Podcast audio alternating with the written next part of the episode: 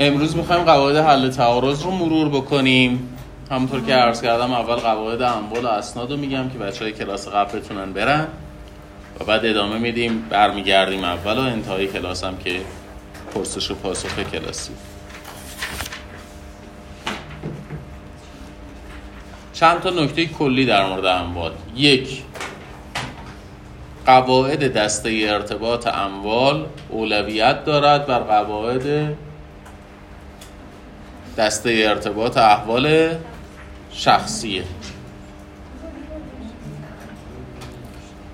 قواعد حل تعارض دسته اموال اولویت دارد بر قواعد حل تعارض احوال شخصیه.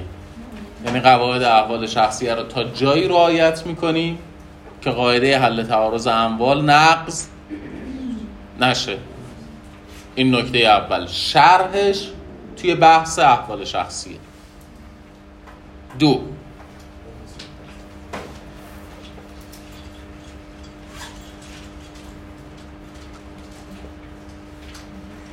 مبنای مالکیت مهم نیست. یعنی من به منشأ تملک شما کاری ندارم در دسته ارتباط اموال جز در ارث. یعنی چی؟ ارث مگه مبنای تملک نیست؟ ولی ارث موضوع احوال شخصی است.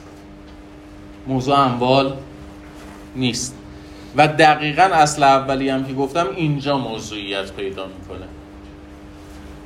یعنی من باید توی احوال شخصی توضیح بدم ارث چجوری جز احوال شخصی است و چجوری قواعد دسته ارتباط اموال بر ارث اولویت داره. روشنه؟ سه. اموال دو دسته هستند اموال مادی و اموال غیر مادی.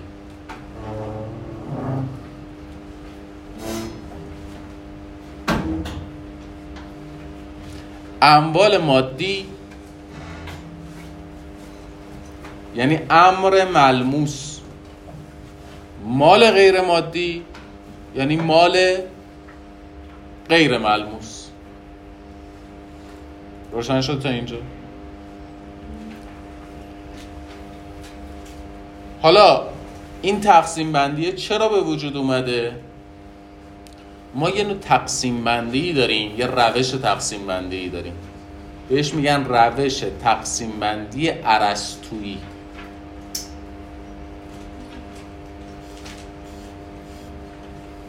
تو روش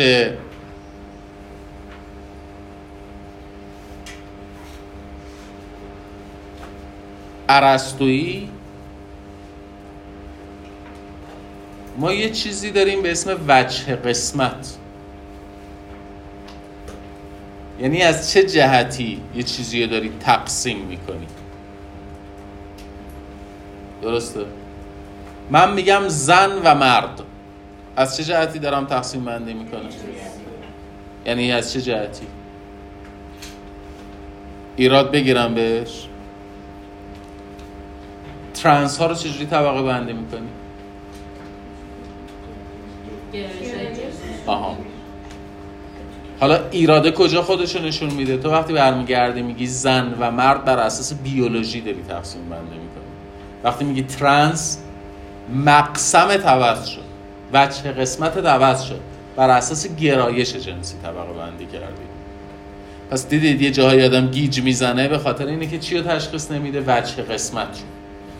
یعنی شما باید دقت بکنید وقتی ما داریم طبقه بندی می‌کنیم بر اساس چی طبقه بندی می‌کنیم وجه قسمت. شما در هر طبقه بندی اولین چیزی که سوال باید بپرسید اینه که وجه قسمت چی؟ توی یه کمدی لباس شبه. کت و شلواره شلوار لیه. وجه قسمت چی بوده؟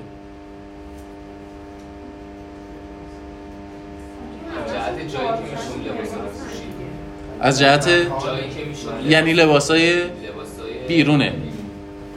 خب؟ توی یه کمدی شلوارک شلواره شلوار تکه پیژامه است. شلوار ورزشیه. بچه قسمت چیه؟ پاپوشه.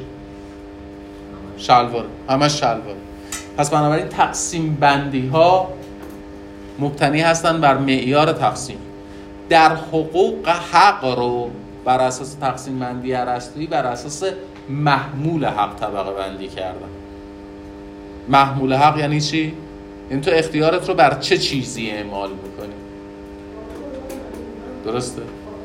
اگر شما اختیارت رو اعمال بکنی بر فرد بهش میگن حق شخصی.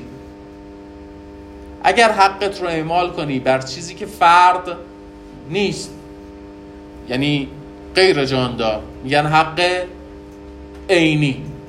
حالا این معادله رو که یک بار از راست به چپ رفتیم یعنی گفتیم حق بر چه چیزی اعمال می شود بر شخص یا غیر شخص؟ میشه حق شخصی می شود حق عینی. حالا از راست به از اون ور بیایی نگاه بکنین چجوری میشه؟ حق غیر شخصی حتما باید محمولش مال ملموس باشه. درسته؟ ولی گاهی اوقات شما حق رو بر اساس یه معیار دیگه ای هم طبقه بندی می‌کنید بر اساس اینکه ارزش اقتصادی دارد یا ندارد. اینو خاموشش می‌کنید بچه چرا؟ آه خدا خیر. بر اساس ارزش اقتصادی. میگی یه چیزی اگه ارزش اقتصادی داشت مال است. حالا دیگه اصلا کاری داری که ملموسه یا غیر ملموسه؟ نه. وقتی برمیگردیم میگیم مال دو دست است مال ملموس و غیر ملموس مقسممون چیه؟ مقسم مال وچه قسمتمون چیه؟ ارزش اقتصادی. درسته. این صندلی چرا ماله؟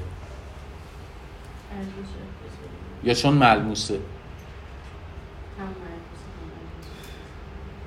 ما یه بچه قسمت داریم فقط چون؟ بیت کوین چرا ماله؟ اوکی. کپی رایت چرا ماله؟ چون ارزش اقتصادی حالا وقتی این دو تا طبقه بندی رو تقاطع میدی با هم دیگه مال تقسیم می شود به مال ملموس و مال غیر ملموس. نکته. اموال تابع قانون محل وقوع هم. چه ملموس چه غیر ملموس.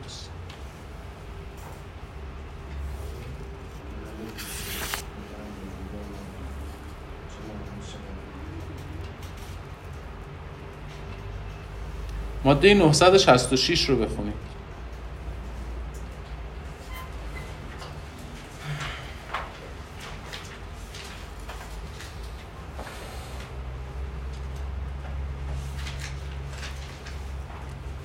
سر جلسه امتحان همراه داشتن قانون مدنی بدون شرح بدون حاشیه نویسی مجاز. و قرض دادنش به بغل دستی ممنوع است. نتیجتا دوستانی که سر امتحان قانون مدنی نمیارن فقط می‌تونن بال بال بزنن. چون اگر از بغل دستیشون قانون مدنی بگیرن از هر جفتشون تقلب محسوب میشه.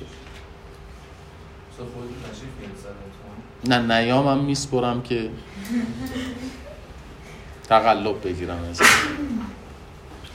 ماده 966 رو بخونید تصرف و مالکیت و سایر حقوق بر اشیاء منقول یا غیر منقول تابع قانون مملکتی خواهد بود که آن اشیا در آنجا واقع می باشد معذالک حمل و نقل شدن شیعی منقول از مملکتی به مملکت دیگر نمی تواند به حقوقی که ممکن است اشخاص مطابق قانون محل وقوع مطابق قانون محل وقوع عملی شیعی نسبت به آن تحصیل کرده باشند خلالی وارد آورد اوکی شد میگه اموال تابع قانون کجا؟ منقول یا غیر منقول؟ هر دو. هر دو تابع قانون محل وقوع ماله ماده هشت هم بخونید.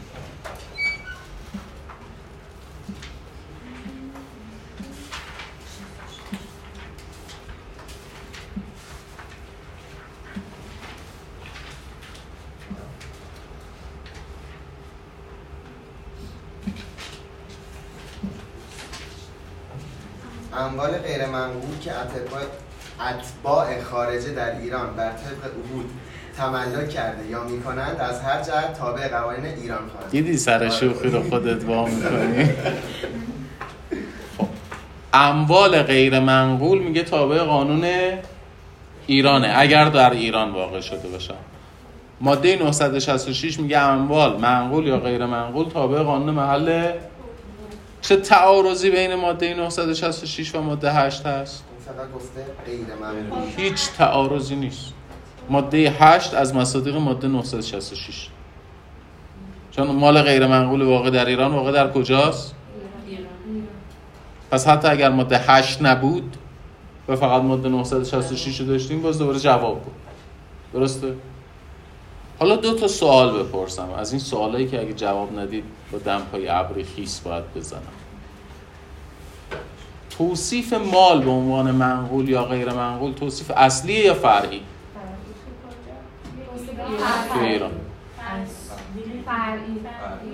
چرا؟ چرا؟ بگو. یعنی در کدوم ماده تأثیری نداره؟ در ماده 966 هیچ تأثیری نداره. یه چیزی مال باشه. حالا منقول یا غیر منقول بودنش در قانون حاکمش تأثیر داره یا نداره؟ نداره. پس توصیف توصیف فرعی. درسته؟ سال دوم با دمپای ابرخیست ماده 966 رو دوباره بخونیم.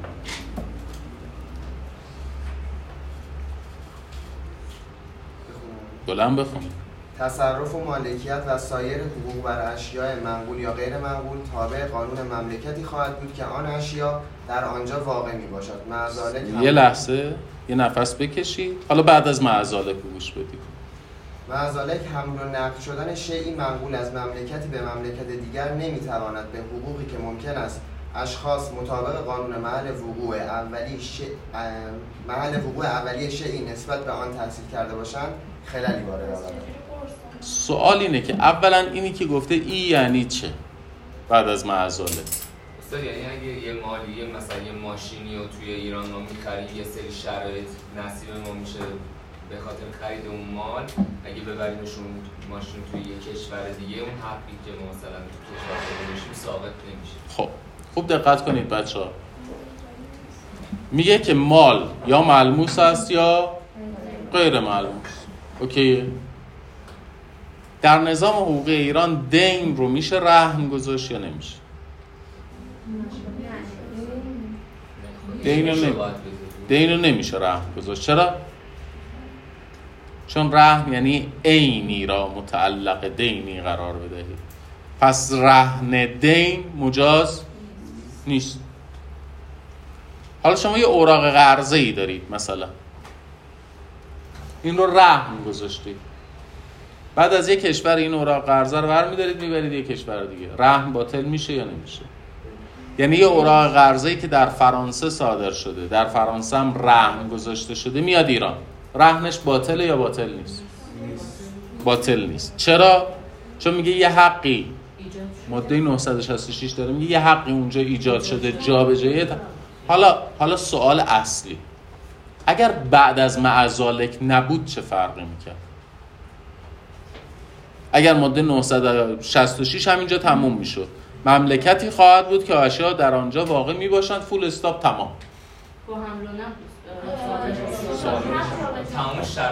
با حمل و نقل. حق چی می‌شد؟ باطل می‌شد یا نمی‌شد؟ حالا اینجا اونجاییه که باید با دمپای خیس بزنمتون. از اینجا به بعدش مگه بیان قاعده تعارض متحرک نیست؟ مگه تعارض متحرک موضوعش این نبود که اگر یه حقی یه جایی ایجاد شد در مرحله اثر بخشی دیگه کاری نداریم که در جای اول قابلیت ایجاد داشته یا نداشته پس بنابراین اگر ادامش نبود هم همین بود درسته؟ درسته یا نه؟ بله یا نه؟ بله بله شما این روش استدلال رو باید در کدوم درس یاد بگیرید؟ در قواعد فقه. قواعد چی داره به شما میگه؟ میگه این قاعده وجود دارد. چه در قانون آمده باشد چه در قانون نیامده باشد. اگر قانون نگفته باشه که سارق مال مسروقه رو باید پس بده باید پس بده یا نباید پس بده؟ چرا؟ کدوم قاعده؟ کدوم قاعده فقهی؟ آدرس دادنتون عالیه. میگم کی؟ میگه همون. میگم کدوم؟ میگه همون دختره. میگم کدوم دختره؟ میگه همون. کدوم قاعده؟ قاعده علل ما خسته تا تو عدی.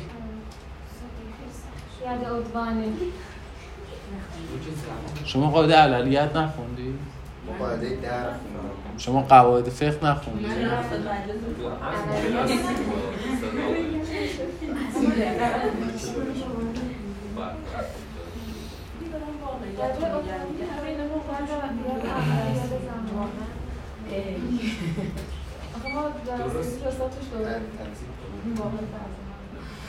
تابستون دوباره مطالعه دوره است دوره دو ساله. قشر فرهنگی.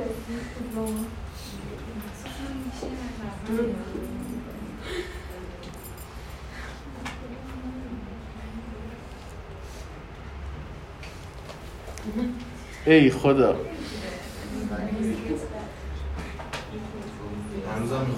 سخت امتحان از علی بپرس. علی در جریان. نه سخت امتحان می‌گیرم. چرا؟ بچه ها میترسیم چون واقعا هیچ وقت سخت امتحان به خاطر تحریک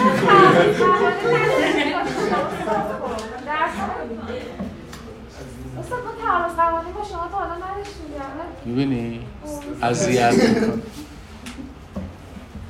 خب این موضوع قواعده.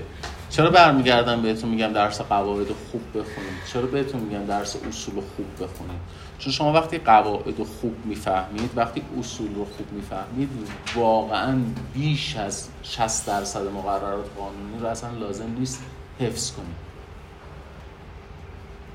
بیش از 60 70 درصد مقررات قانونی عین کتاب حل تمرینه.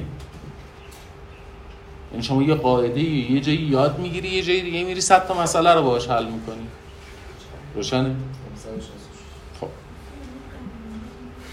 تا اینجا روشن؟ خب. حالا یه سری اموالی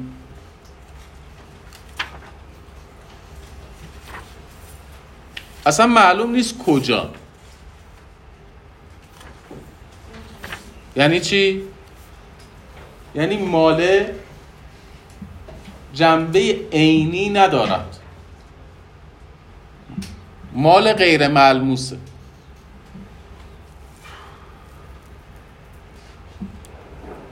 و مال غیر ملموس خودش دو دسته میشه. حق عینی طبعی و حق مطلقا غیر عینی.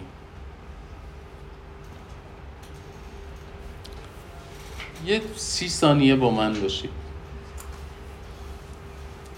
بچه رهن قرارداده یا ماله قرارداده ولی من الان برگشتم گفتم که اوراق قرضه ای که رهن گذاشته شده اصلا ماشینی که رهن گذاشته شده. به جای اینکه بیام توی چارچوب قراردادها بحث بکنم گفتم حقی که نسبت به ماله تقلبش اینه. هر وقت یه حقی مربوط به یه مالی باشه. تو دسته ارتباط قراردادها نیست تو دسته ارتباط اموالی هر حقی مربوط به یه مالی باشه. تو دسته ارتباط چیه؟ اموال. سه تا دسته ارتباط تا الان صحبت کردم. گفتم احوال شخصیه رو تا کجا اعمال می‌کنی؟ تا جایی که اینجا اول با احوال شخصی علی؟ نه درست, میشه درستش کن علی. قواعد احوال شخصی تا کجا اعمال میشه علی؟ اگر قواعد احوال شخصی حل نکن. اگر قواعد احوال شخصی با قواعد اموال تعارض داشته باشه کدوم رو اعمال می‌کنی؟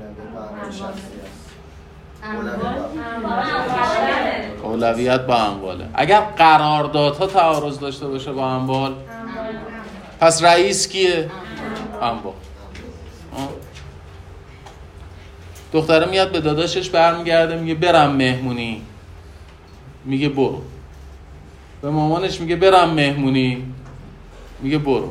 به باباش میگه که دارم میرم مهمونی. بابا میگه نرو. میره یا نمیره؟ البته که میره.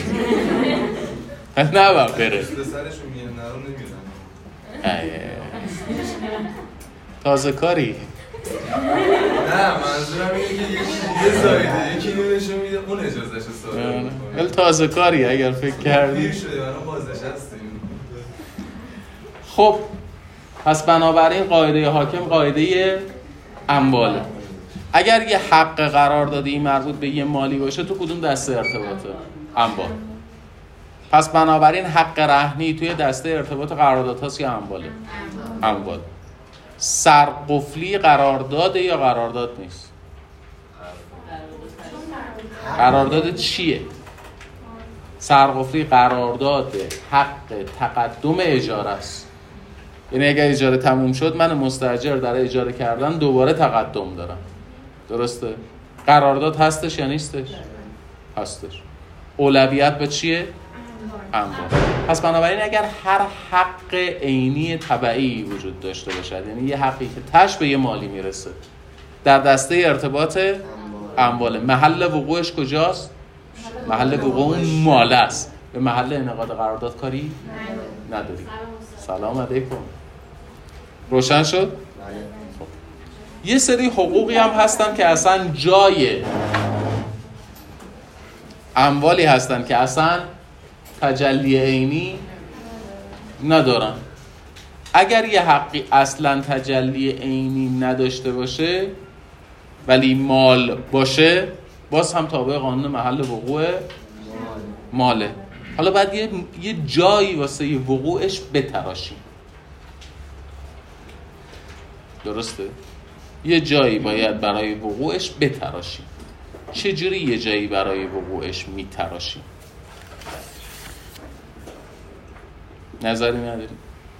ترازی می‌کنن با هم دیگه کجا بشه مثلا راجع به اموال یه سری کشور با کشورگی متفاوته باید ببینیم که کدوم بهتره این از همون جواباست که. آره این از همون جواباست که یه نمره منفی هم داره. من دارم میگم مالی که جا نداره چجوری یه جایی واسش بتراشیم؟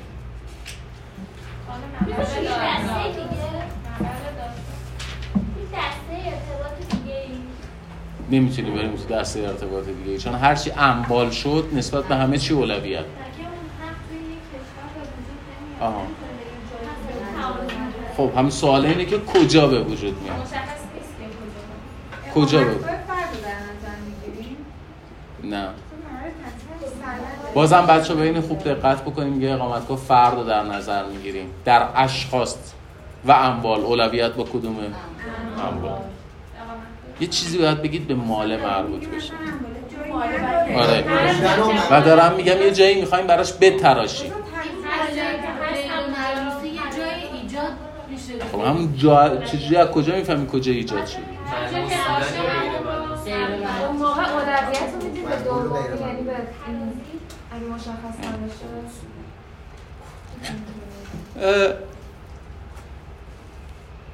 یه نفر عاشق یه نفر دیگه شده. داره برای خودش زمزمه می‌کنه تا تو نگاه می‌کنی کار من آه کردن است. ای به فدای چشم تو این چه نگاه کردن است. این کی از زمزمه خارج میشه؟ زمانی که ابراز میشه. زمانی که افشا میشه. هر چیزی که ارزش اقتصادی داشته باشه جایی میگن به وجود میاد که افشا میشه. چون مبناش چیه؟ اینها مالکیت های معنوی هن. اینها مالکیت های فکری هن. فکرت تا کی مال توه؟ تا زمانی که بیانش نکردی. همین که بیانش کردی دیگه فکر نیست. درسته؟ پس میگن مالکیت های فکری یا مالکیت های معنوی کی به وجود میاد؟ زمانی که افشا بشه. این از حق آزادی بیان میاد. چون حق آزادی بیان دو جز داره. یکی بیان یکی عدم بیان. تا زمانی که بیان نکردم مال نیست. همین که بیان کردم مال میشه. اوکیه یعنی چی؟ یه مثال براتون بزنم.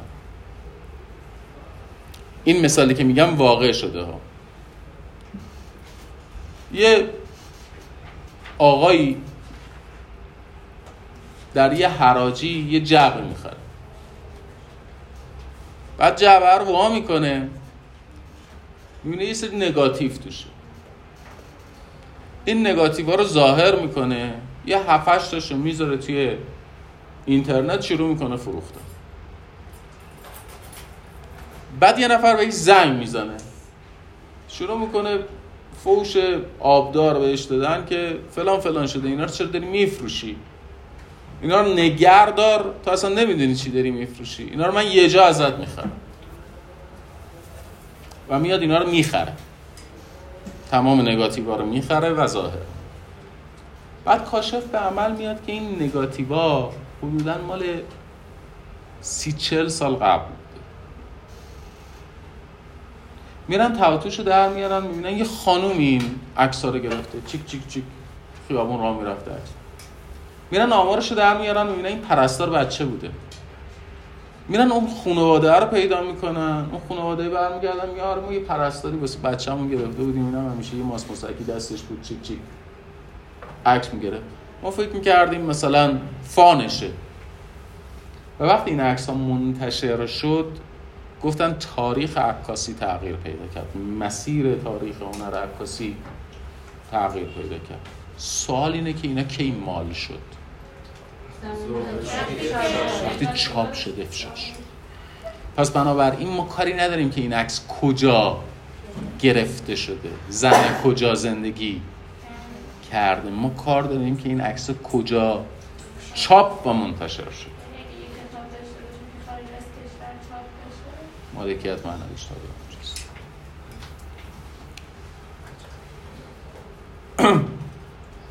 و بعضی وقتا کیس های جالبی در مالکیت معنوی ایجاد می‌کنه. می‌تونید مثال بزنید. یک رمان معروفی برای یک نویسنده معروف ایرانی هستش که این چالش در موردش وجود داره.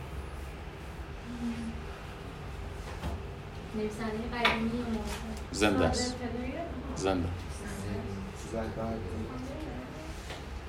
سوال پیچیده شد. نویسنده زنده کیه؟ نه آقاست. دولت آبادی. آها. بلند بگو. زوال کلونل. زوال کلونل نکتهش چیه؟ رومانی است. فارسی که منتشر نشده و ترجمهش اول منتشر شد. یعنی ترجمهش مال محسوب میشه. خودش مال محسوب نمیشه. چرا؟ چون خودش افشا نشد. درسته. حالا بعضی از مالکیت های معنوی افشاشون تشریفات داره. ثبت میشن. تقلبش اینه. اونایی که اختراعا ثبت میشن اونایی که مالکیت ادبی و هنری فقط افشا میشن. که افشایشون هم معمولا از طریق انتشاره نه لزوما. یعنی ممکن است که شما یه قطعه موسیقی رو توی برنامه همینجوری بخونید. و بعضی هم نسبت بهش خیلی حساسن. بعضی به شدت نسبت بهش حساسن. یه نفری که به شدت نسبت بهش حساسه شهریار قنبری مثلا شما توی یوتیوب بشین یکی از قطعات شهریار قنبری رو بخون ضبط کن. حتما زنگ می‌زنه. چکمالت می‌کنه. چون میگه این افشاش توسط منه. تو نمی‌تونی کپیش بکنی. پس بنابراین اموال غیر ملموس ملاکش چی میشه؟ محل ابرازش محل افشاش. اگر افشاش منوط به ثبت باشه محل ثبتش کدوم منوط به منوط به ثبت اختراعات؟ روشن شد. که فقط اختراعات هم نیستش. ولی حالا ما در حد این دوره میگیم اختراعات. تا اینجا روشن؟ ولی یه سری اموالی هستن. در این که اینا مالن یا سندن اختلاف نظر وجود داره. من گفتم قاعده حاکم اینه که دسته ارتباط کدوم دسته ارتباط؟ بر همه دسته های ارتباط. پس اینجا باید راحت باشه دیگه. برگردم بگم اگه شک کردید چیزی سنده یا ماله؟ مال. درسته. بات. اما. مال چی داره ارزش قابل حسابی داشته باشه. قابلیت تسلیم شدن داشته باشه قابلیت باشه عینی باشه عینی و غیر عینی که ارزش داشته اقتصادی باشه داشته عینی تلق بودنش هم شرطه اگه غیر باشه تلق یعنی مثلا رهنی نباشه. نباشه. شرطه یا نه؟ بله. قطعا شرط نیست. چون شما چیزیه که می‌تونی رهن بذاری حتما ماله. بعد تو می‌تونی برگرده بگی چیزیه که رهن گذاشتم دیگه مال نیست. اصلا شرط مرهونه بودن اینه که مال باشه. مال تو هم هست. متعلق دین دیگری است. خب. آها. هر چیزی که قابلیت بگی. قابلیت قابلیت بلند بگو. مرسی. قابلیت خرید و فروش باید داشته باشه تا مال باشه. اوکی. حالا اینی که میگم یه خورده تکونتون بده. ماریجوانا ماله؟ بله. چرا؟ قابلیت خرید و فروش. داره. حالا غیر قانونی. پس قابلیت خرید فروش نداره. چون غیر دیگه قابلیت ارزش معنویش هم زیاده. ماریجوانا. فروش می‌رسه استاد. قابلیت خرید فروش داره یا نداره.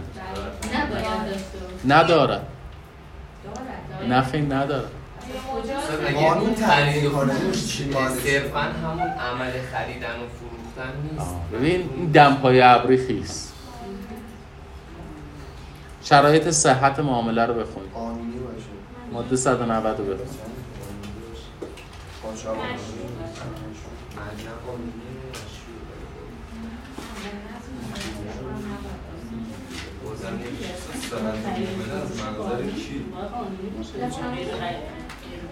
از منظر ماده 190 قانون مدنی.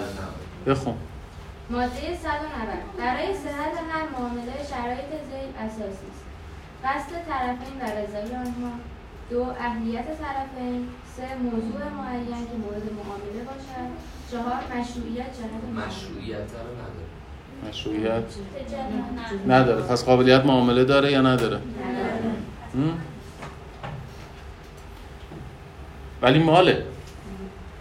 در تایلند ماله. چون معاملش قانونیه.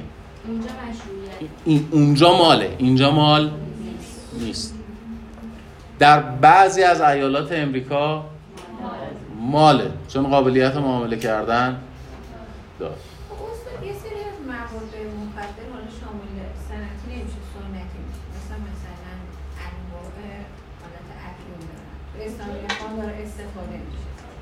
خودش مشروعیت داره. سوال ملاکمون ماده 190 استامینافون کدین ماله یا مال نیست؟ تو ایران مال تو امارات مال نیست. درسته؟ ویسکی. در ایران مال هست یا مال نیست؟ مال نیست. درسته؟ در ترکیه مال. حالا سوال مگه تابع محل وقوعش بله این اشیا تابع محل وقوع دیگه بله. پس ما اگه اسلامی را کد اینو ببریم امارات باید تابع کامل ایران باشه از جهت حقوق مکتسبه.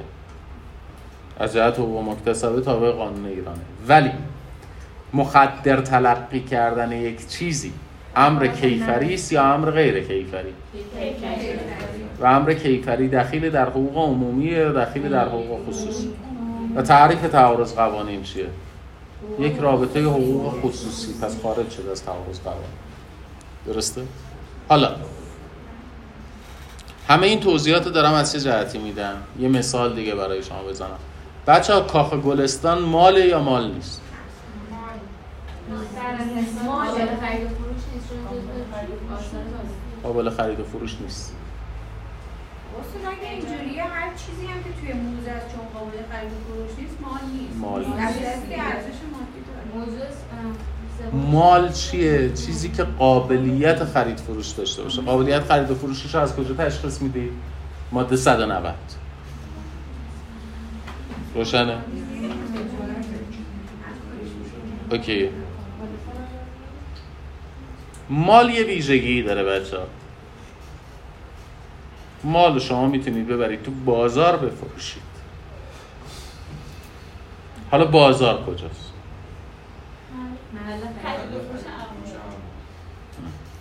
بازار. فضایی است مجازی یا واقعی که در آن کالاها و خدمات جایگزین یا جایگزین نزدیک مبادله می شود. فضایی است واقعی یا مجازی که در آن کالاها یا خدمات جایگزین یا جایگزین نزدیک معامله می شود.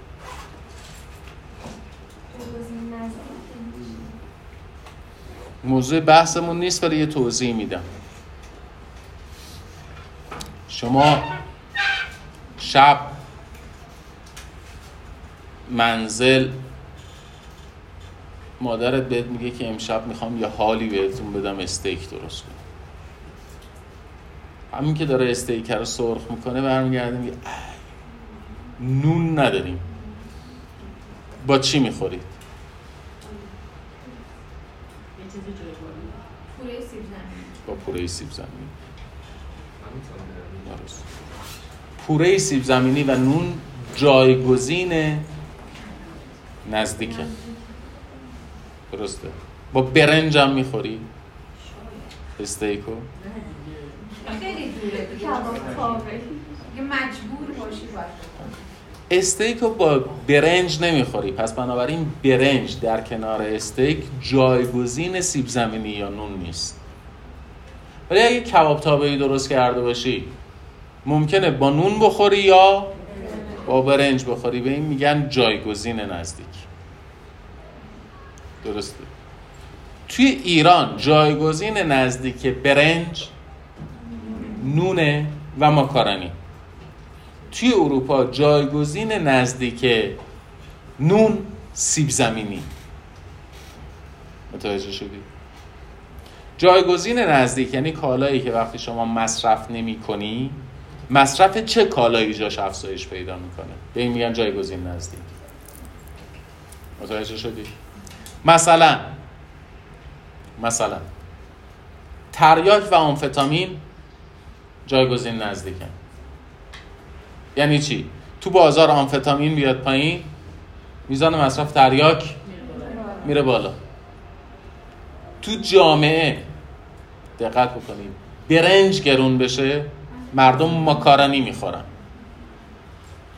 یکی از کارهایی که دولت ها انجام میدن همیشه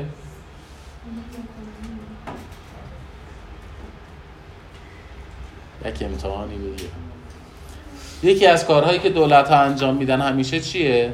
کالاهای جایگزین نزدیک رو با هم گرون نمی‌کنن. یعنی اگر برنج رو گرون کردن ماکارونی رو گرون نمی‌کنن. اگر نون رو گرون کردن سیب زمینی رو گرون نمی‌کنن. نه اینجا که ف... اینجا ما جراحی داریم. جراحیه. روشن شد؟ پس بنابراین اگر من یه چیزی رو بتونم ببرم تو بازار بفروشم ماله. من سهامو می‌تونم ببرم تو بازار بفروشم. مطمئنی؟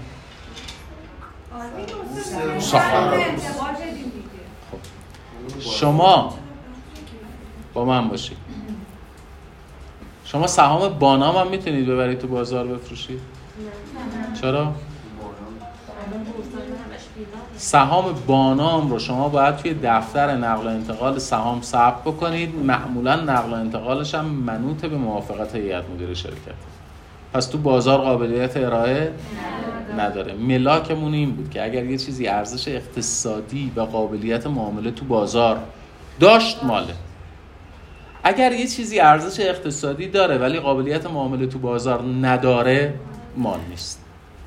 و خاطر همین میگن سند با نام. سنده در دسته ارتباط اسناده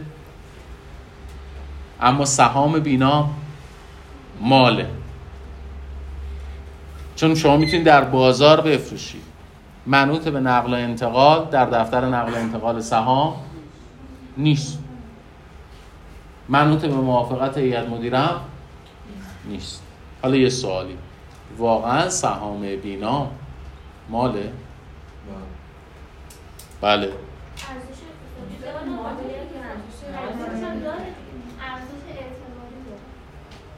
حالا اگر یه جایی براتون مثال زدم نیست چی؟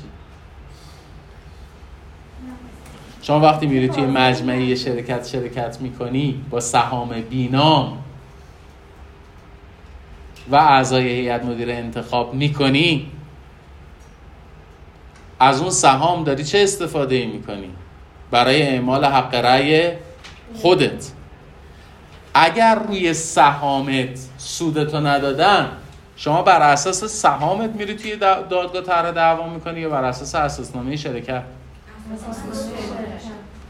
پس بنابراین سهام با بینام مال هست یا نیست؟ آخرش. چرا همه هاشو نمیبین اگه پولشو بدن چی دیگه نمیشه صحبت کنه میشه خب حالا از این ور که ندادن حساب کن. خب اشتراک اینجا باز دوباره یه قاعده حقوقی مطرحه. احکام دایر مدار عناوین. عناوین.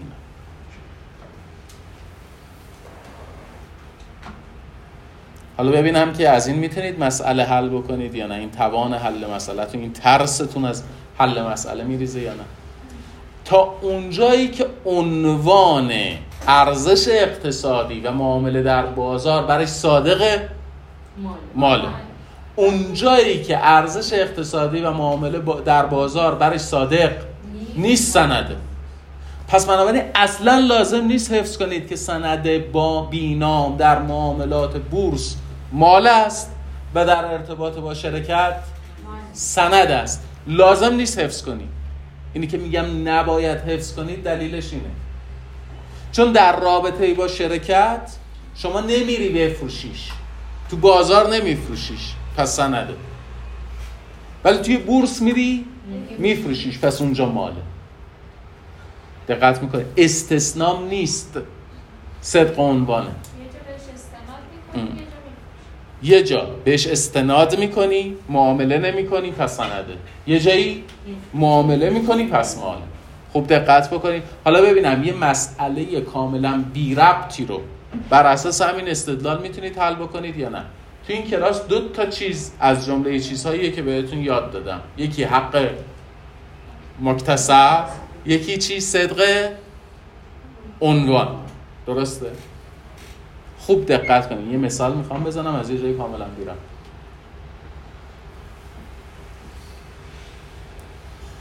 یه خانومی اینی هم که میگم واقع شده. یه خانومی ازدواج کرده. بچه دار شده. بعد رفته عمل تغییر جنسیت انجام داده مرد شد خب؟ یه خانومی ازدواج کرده بچه دار شده بعد رفته عمل تغییر جنسیت انجام داده مرد شده. سال اول. بعد از اینکه مرد شد آیا می‌تواند مهریش رو مطالبه کنه اونایی که میگن می‌تونه بگن چرا؟ به دلیل اینکه اون موقعی که ایجاد شده این وضعیت زن بودن رو داشت. حق مکتسب مختصر. درسته. وضعیت در علقه زوجیت هست یا نیست؟ نیست. تداوم. چرا؟ صدق عنوان زن نداره. حق مختصر از بین میره. نه. نه، تو ایران هم از بین نمیره. قابل اثبات نیست. تو ایران هم قابل اثبات هم هست. ببینید دارم برمیگردم میگم چی رو یاد بگیرید بچه قاعده رو یاد بگیرید. قاعده میگه حق مکتسب به قوت خودش باقیه. این یه حقی به دست آورده به اسم مهریه. تغییر وضعیتش تأثیری در این حق مکتسب داره یا نداره؟ نداره. زوجیتش منوط به صدق عنوانه. چون صدق عنوان نداره دیگه زوج نیست. خب؟ وقتی شما اون وقت میری نظریه مشورتی یا حقوقی رو می‌خونی به نظرت یه چیز جدیدی یاد نگرفتی. یه مسئله ای رو. همونجوری که شما حل کردی نظریه مشورتی هم همونجوری حل کرده. به خاطر همین هستش که برمیگردم میگم حفظ نکنید اصول و قواعد خوب یاد بگیرید اوکیه؟ بریم سراغ اسناد و قراردادها. اسناد تابع چه قانونی هن؟ کدوم ماده؟ ماده 962 بخونید 962 رو. تشخیص اهلیت هر کس برای معامله کردن بر حسب قانون دولت مشهور او خواهد بود. 960 969 معذرت اسناد از حیث طرز تنظیم تابع قانون محل تنظیم خود می باشند. سند تابع قانون کجاست محل تنظیم. ماده 1295 رو هم بخون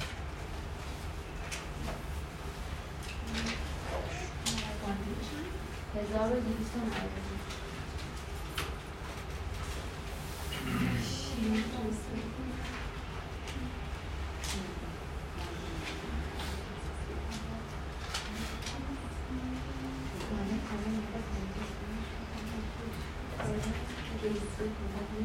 محاکم ایران به اسناد تنظیم شده در کشورهای خارجه همان اعتباری را خواهند داد که آن اسناد مطابق قوانین کشوری که در آنجا تنظیم شده دارا می‌باشد.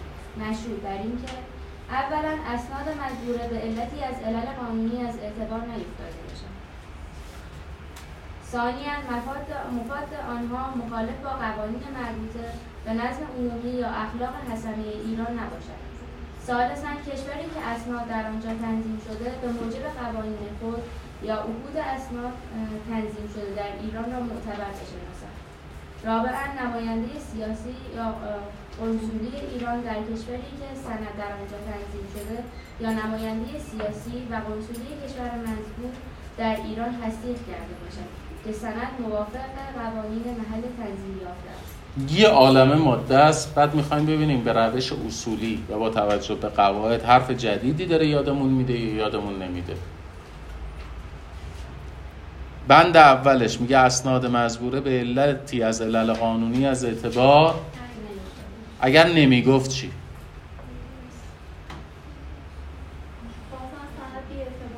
بازم سند بی اعتبار بود. چون عنوان سند دیگه برای صد نمی‌کرد. حالا اینکه شما برگردید بگید سنده یا حق مکتسبه تاثیر می‌ذاره یا نمی‌ذاره می‌ذاره می‌ذاره تأثیر. یعنی سند باشه از اعتبار میفته یا یه حق مکتسب مکتسب باشه باشه از از اعتبار اعتبار میفته.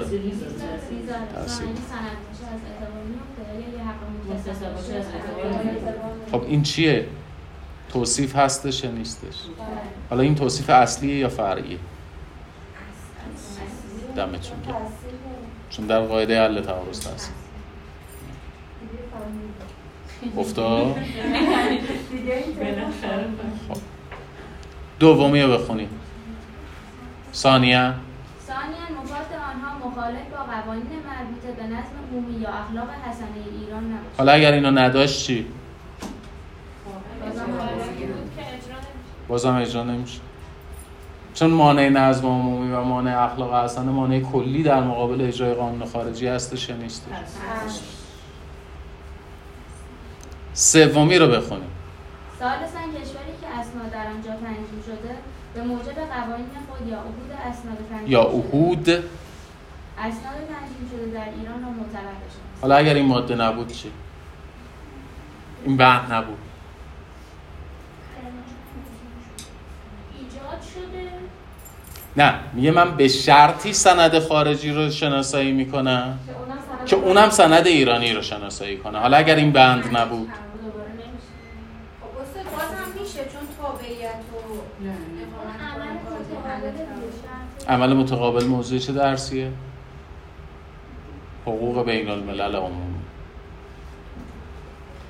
توی حقوق بین الملل عمومی برمیگردیم میگیم اگر طرف تخلف کرد شما چیکار می‌تونید بکنید؟ تخلفی مثل همون تخلف انجام بدید درسته؟ یه مثال این- این چند روزه اتفاق کشتی ایران رو توقیف کردن. ایران چیکار کرد؟ کشتی اون رو. قانونی یا غیر قانونی؟ کاملا قانونی. درسته بزنی؟ می‌خوری. این عمل متقابله. عمل متقابل فقط مال کشتیه. یه قاعده است. پس تو سند منو شناسایی نکنی سند تو شناسایی نمی‌کنم اگر این بندم نبود همین بند آخر. بخون. رابعا نماینده سیاسی یا قنسولی ایران در کشوری که سند در آنجا تنظیم شده یا نماینده سیاسی و قنسولی کشور مجبور در ایران تصدیق کرده باشد که سند موافق قوانین محل تنظیم یافته است. موافق قوانین محل تنظیم یافته است. اگر این بندم نبود چی؟ بازم همینجوری بود. حالا بگید چرا؟ چون اینجا ایجاد شده ایجاد شده. دیگه. قانون خارجی امر حکمیه یا امر موضوعی؟ و باید در نزد دادگاه ثابت بشه یا نباید بشه؟ چجوری ثابت میشه. کنسولگری ایران اونجا برمیگرده میگه من میگم بر اساس قوانینش بوده. یا کنسولگریش توی ایران؟ میگه من تایید می‌کنم بر اساس قوانین. یعنی اثبات امر؟ چه چیز جدیدی داره میگه؟ ولی وقتی شما به روش اصولی یاد نمی‌گیری مجبور میشی این ماده رو حفظ کنی. بعد هی میشینی فکر کنی که دوش چی بود؟ بهش چی بود؟ درسته؟ پس بنابراین اون دانشجویی که سر جلسه امتحان نشسته داره میگه خوندم به خدا ولی بهش یادم نمیاد. اصلا چون بهش یادش نمیاد باید با دمپای ابر خیس بزنیش. چون حفظ کرده. در حالی که حفظ کردنی نیست. ولی یه نکته ای داره. دوباره الان میگم. دوباره. قانون خارجی در نزد دادگاه شما امر حکمیه یا امر موضوعیه؟ موضوعیه. پس امر موضوعی باید در نزد دادگاه ثابت بشه یا نباید بشه؟ این روش اثباتش اون اثباتش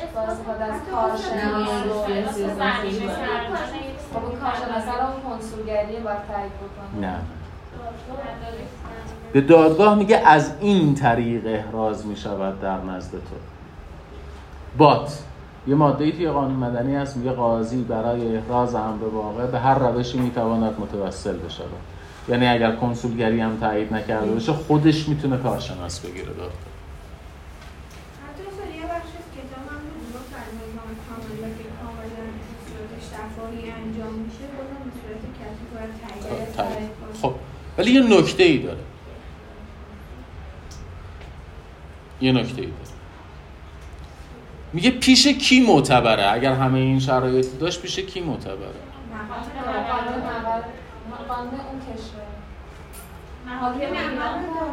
پیش کی معتبره؟ محاکم ایران. یعنی چی پیش محاکم ایران معتبره؟ شما مدرک دانشگاهی تو ور میداری می‌بری سازمان برنامه بودجه. مثلا توی یه شرکتی کار می‌کنی می‌خوای گرید بگیری برای اون شرکت. میگی آقا این مدرک تحصیلی من.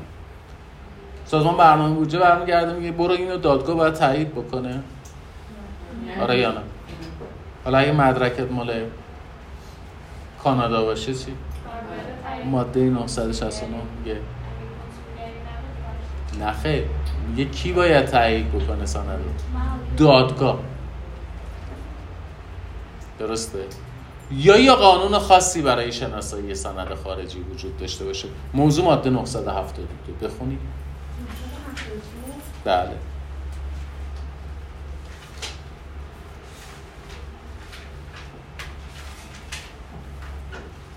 ماده 972 احکام صادره از محاکم خارجه و همچنین اسناد رسمی لازم الاجراء تنظیم شده در خارجه را نمی‌توان در ایران اجرا نمود. مگر اینکه مطابق قوانین ایران امر به اجرای آنها صادر شده باشد. ویژگی سند رسمی چیه بچه لازم الاجرا لازم الاجرایی یعنی چی؟ یعنی بقیه اسناد غیر لازم الاجرا. شوخی هم.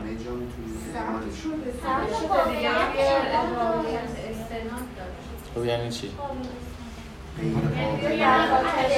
ثبت رسمیت شناخته. چون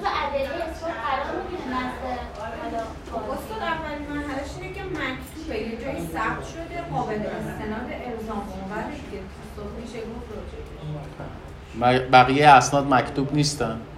یه جا... قابل تردید و امکان سند رسمی. ولی سند عادی می‌تونن توی قابلیت بچه این یعنی چی برمیگردم؟ میگن سند رسمی لازم الاجراست مگه اسناد غیر رسمی لازم نیستن نزد نهادشون مگه مباینه نامه عادی خلاف قانون تنظیم ممکنه نمیشه به رسمیت شناخته نشه. مگه به رسمیت شناخته قابل تغییر نیست ولی سند عادی قابل جفتشون هم قابل تغییره. آیا غیر رسمی قابلیت ایراد داره؟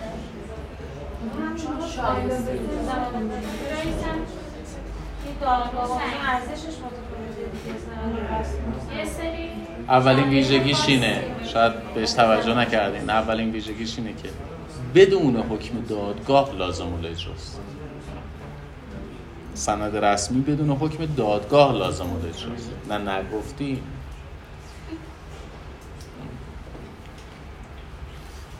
شما عقدنامت رو وقتی می‌بری دفترخونه دفترخونه روش اجراییه می‌کشه رو مهریت. چرا؟ چون سند رسمیه. روشنه؟ چون سند رسمی. ولی عقدنامه عادی رو دفترخونه اجرا نمی‌کنه. کی باید احرازش بکنه؟ دادگاه. حالا وقتی رفتیم توی دادگاه یه بحثی به وجود میاد. توی دادگاه آیا شما می توانید سند رسمی رو ارائه بدید؟ بله. معنی لازم الاجرا بودن سند رسمی این هستش که بیرون از دادگاه بدون حکم دادگاه هم می‌تونی اجراش بکنی. اما در دادگاه هم قابل استناده. حالا اگر در دادگاه استناد کردی نسبت بهش ادعای انکار و تردید پذیرفته نیست. در حالی که در مورد سند عادی انکار و تردید پذیرفته است. خوانده تایید کنه خب. قابلیت استناد داره دیگه. همه اسناد قابلیت استناد داره ولی اساسا انکار و تردید نسبت به سند رسمی قابل تر نیست نسبت به سند عادی انکار و تردید قابل تر هست.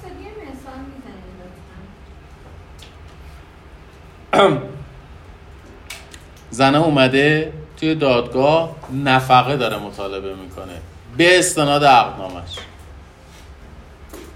مرده برمیگرده میگه که امضا من نیست.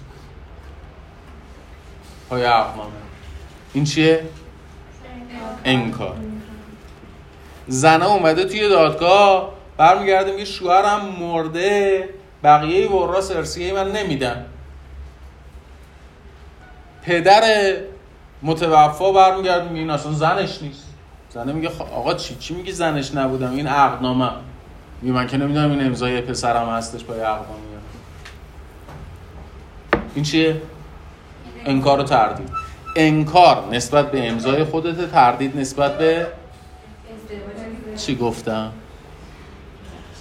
چی گفتم؟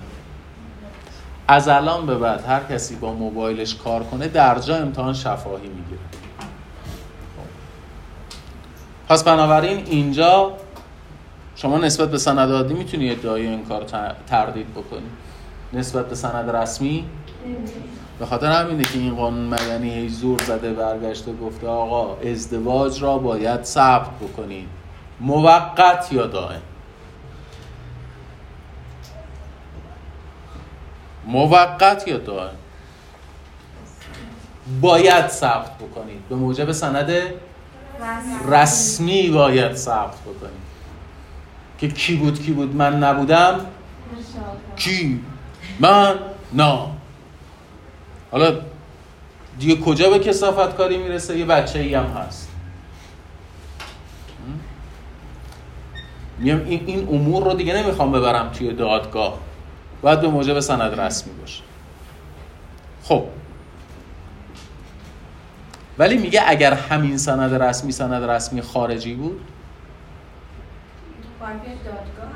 آها سند رسمی که دادگاه رفتن نمی‌خواست که ولی سند خارجی باید بره دادگاه چرا؟ چرا؟ سند رسمی مگه اعمال حاکمیت نیست؟ مگه حاکمیت نگفته اجرا شما من تضمین می‌کنم؟ تو غلط می‌کنی که در ایران. دولت فرانسه غلط می‌کنی که در ایران اجراش رو تضمین می‌کنی. چون در ایران حاکمیت حاکمیت ایران. روشن شد؟ پس بنابراین حتی اگر ماده 972 رو هم نداشتی باید می‌تونستی سوال جواب بدی. اگر مفهوم سند رسمی رو درست فهمیده بودی بدون ماده 972 هم باید جواب میده چرا؟ لازم چی؟ نه مهم اینه که من احراز کنم شما ها بلدی دو تا نکته می‌خوام بهتون بگم. یک دو این دو تا نکته رو قاطی نکنیم چیزی که می‌خوام یاد بگیرید اینه که بچه ها حفظ کردنی نیست. شما اگر مفهوم سند رسمی رو بفهمید اگر قواعد بنیادین رو بفهمی می‌فهمی قانونگذار تو که حوصلت سر میره واسه چی میای سر کلاس؟ تو. اوکی؟ برو چشتو بشور بید 972 چی داره برمیگرده میگه؟ میگه سند رسمی سند رسمی خارجی قابلیت اجرا ندارد. چرا؟ چون اتفاقا حاکمیت خارجی تاییدش کرده. حرفم سر اینه. میگم اگر شما واقعا به روش استدلالی یاد بگیرید می‌تونید مواد قانون رو پیش بینی کنید. قانون چه چیزی مقرر کرده؟ ولی این پیش بینی که می‌کنی از چه جهتی؟ از این جهتی بری قانون رو بگردی پیدا کنی.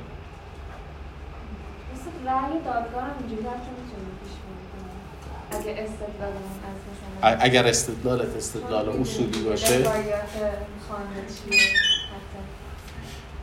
به خاطر همین هستش که من دارم برمیگردم میگم حقوق اصلا کلا حقوق رو در بعضی از کشورهای دنیا مثل امریکا علم نمی‌دونن. میگن فنه و بعضی وقتی میشنون فنه میگن یعنی هنره.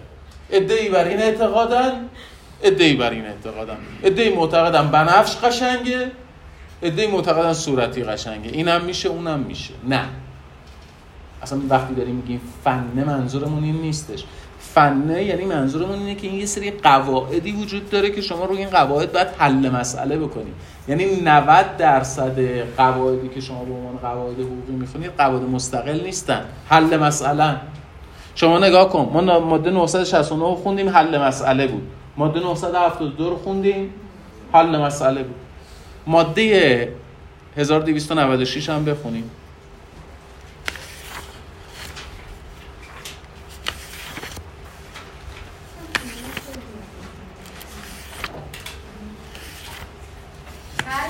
موافقت اسناد مجبور در ماده با قوانین بله. با قوانین محل تنظیم خود به توسط نماینده سیاسی یا قنصلی خارجه در ایران تصویب شده باشد. قبول شدن سند در محاکم ایران متوقف بر این است که وزارت امور خارجه و یا در خارج تهران حکام ایالات و ویالات امضای نمایندگی خارجه را تصدیق کرده باشند یعنی میگه اگر خارجی تایید کرد گوا... باید گواهی امضا بشه. که این امضای کنسول فرانسه است تو ایران. اوکی. به خاطر اینکه در زبان فارسی توضیح دادم به بچه های کلاس قبلی. کاف و قاف خیلی به هم دیگه تبدیل میشن مثلا شما میگید قسطنطنیه. در واقع این کنستانتینیاس. کنستانتینیا قسطنطنیه. تش تبدیل شده به تی دستدا کافش تبدیل شده به قاف.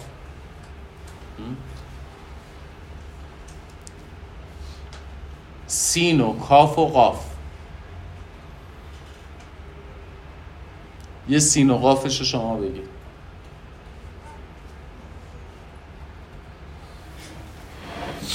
ای خدا. ماشین لازمه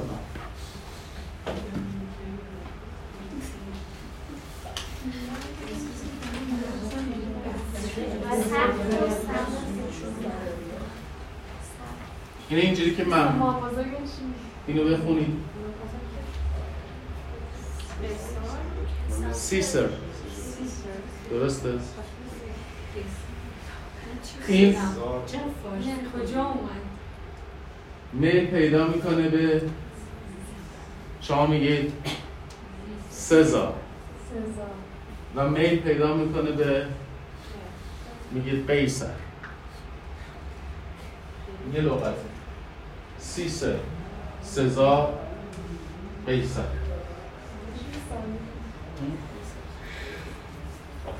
اینها یه لغت. میل به تبدیل و میل به جانشینی لغات به هم دیگه چون زبان یه پدیده متغیریه دیگه. میل به تبدیل ا به او در فارسی. چون زبان فارسی یک زبان افتانیه. یه زبان رو به کسره نه رو به فتحه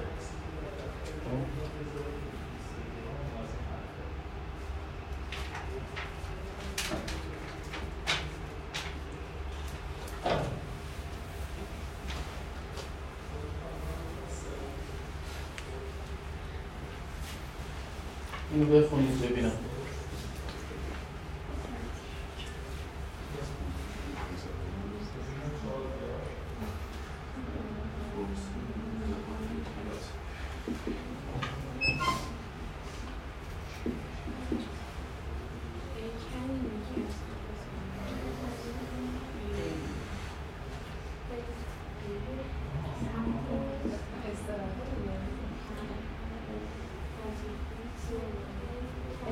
همیشه از وظیفه از خزانه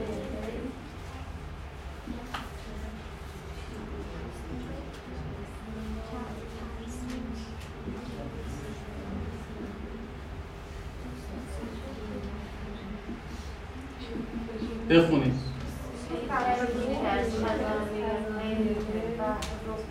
گبرو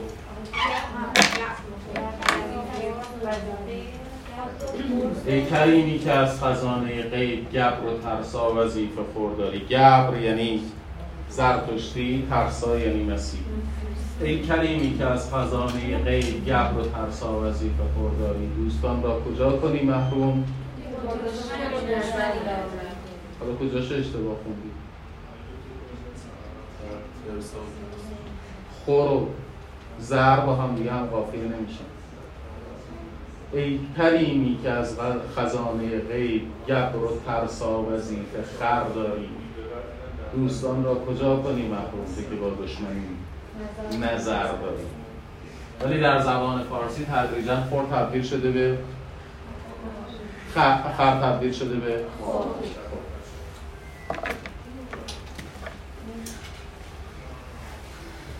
این یعنی چی؟ شید یعنی چی؟ خورشید شید یعنی خورشید شید یعنی نور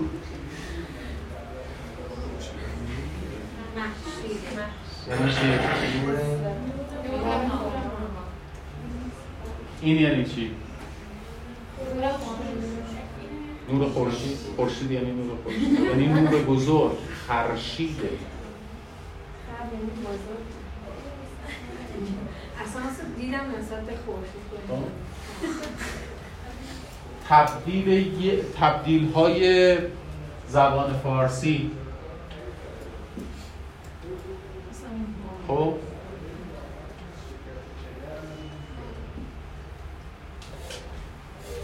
خر آیان. یعنی چی؟ آیان یعنی چی؟ آمدن. یعنی کسی جایی که می آید خرایان یعنی چی؟ یعنی جایی که یه چیز گنده ای ازش میاد. این یعنی جایی که خورشید ازش وارد سرزمین ما میشه. درسته؟ اینا تبدیل های زبانیه. خب.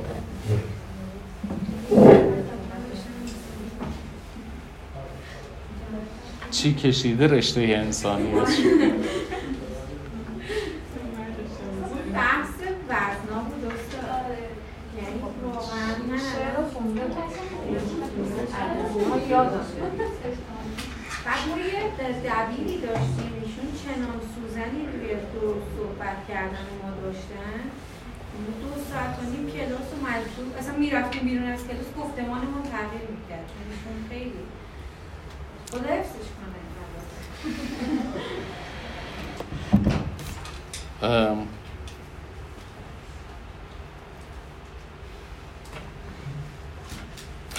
خیلی متاسفم و خیلی ازتون معذرت می‌خوام. به خاطر اینکه ماها به عنوان معلم خیلی در حق شماها خیانت کردیم. و بزرگترین خیانتی که در حق شماها کردیم این بوده که شما رو با فلش میموری اشتباه گرفتیم. فکر کردیم که مثلا یه اطلاعاتی رو باید بریزیم تو مخش. و شما رو انداختیم توی یه رقابتی با هم دیگه. و توی این فکر که هر کسی بیشتر حفظ کرده باشه بهتره. استعداد اصلا مهم نیست. و هر کسی برگشته گفته که بعضی ها در بعضی از دروس استعداد بیشتری دارن و بعضی ها در بعضی از دروس استعداد کمتری دارن واقعا مزخرف گفت نمیگم استعدادها تفاوت نمی‌کنه. استعداد دوران بین اینه که شما یه چیزی یه بار بخونی بفهمی یا پنج بار بخونی بفهمی. اونی که یک بار می‌خونه و می‌فهمه نابغه است. اونی که پنج بار می‌خونه و می‌فهمه خنگه. ولی دوران بین اینه که شما یک بار بخونی یا پنج بار بخونی. و معمولا دورانم بین دو سه و چهاره و معمولا بین سه و چهاره. پس بنابراین خیلی اصلا اهمیتی نداره که ضریب هوشی شما 90 یا 120 مهم حتی علاقه شما هم نیست. مهم نه استعدادتونه نه علاقتون. مهم وسواستون. دایره شایستگی شما اونجاییه که نسبت بهش وسواس دارید دیدید دختر جلو آینه وای میسته اینجوری؟ بعد بهش میگی چی شده؟ میگی یه دونه ابرو این یه دونه موش پایین داره. این باید بره هایپر رئال کار کنه. تو نقاشی. این وسواس داره. وسواس اندازه ها رو داره. این باید بره اونجا کار. ولی تش خودتونم تنبلی می‌کنید دیگه به هر حال بزاعت سیستم آموزشی مملکت همینه. من نمی‌تونم از خب باشه مثلا تو رفتی عروض قافیه خوندی بعد به درس داده. هم دردی منم بپذیر. ولی جمع کن خودتو خب بلند شو برو زیر پل کریم خان. دیویست کتاب فروشی یه کتاب عروض قافیه بخر مثل بچه آدم. بخون. یادم میاد در یک خانه فرهنگ پرتی جای پرتی. یه اتاقی بود نصف اینجا.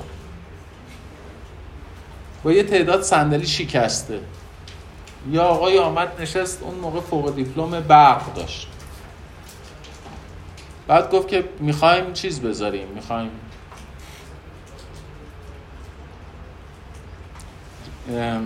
شب شعر بذاریم. بعد یه سری بچه اومدن نشستن. و هرچی خوندن مزخرف بود. نه وز نه قافیه نه هیچ. و دو سه سال اومدن و شاعر شد. پس استعداد نیست. نترسیدنه. سیستم آموزشی به شما ترس فروخته دروغ بهتون گفته. نترسید نه استعدادتون مهمه. نه علاقت. هیچ اهمیتی نداره. سیستم آموزشی برای آدم متوسط طراحی شده. خب. برسیم به قرارداد. قرارداد تابع چه قانونیه؟ کدوم ماده؟ بخون.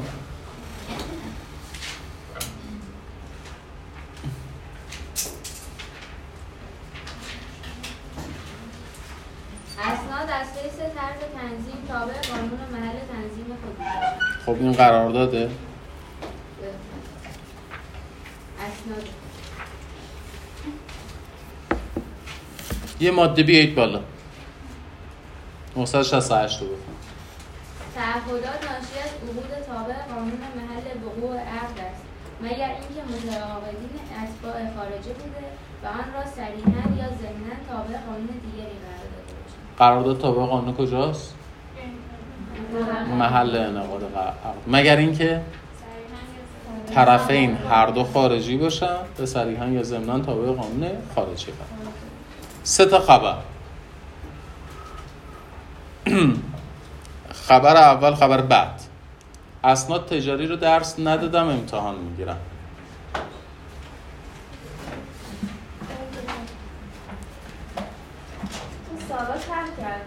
نه.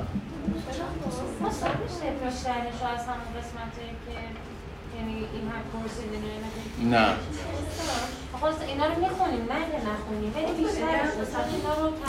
کاری که می‌کنم اینه که از این مواد استفاده می‌کنم برای طرح مسئله موضوعات قبلی که خوندیم.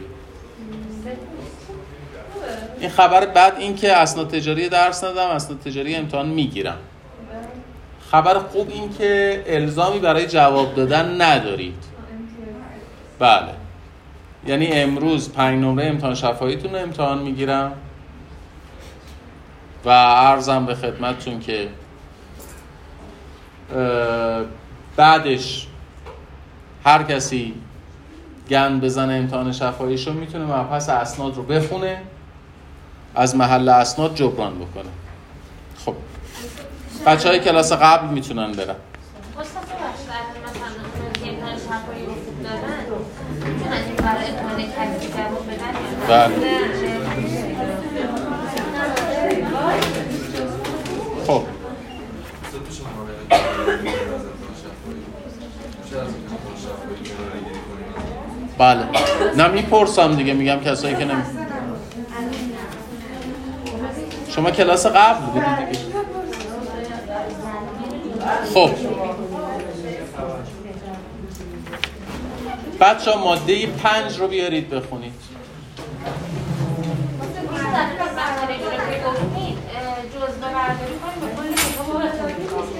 نه نه اینا یکی گفتم همین مواد رو ولی اسناد اسناد تجاری رو از روی کتاب بخونید بله. ماد... بله.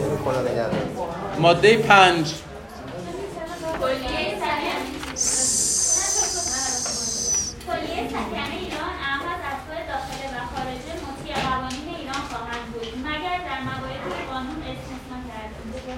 بچه ها فصل مقدماتی قانون مدنی در مورد حاکمیت قانون داره صحبت می‌کنه.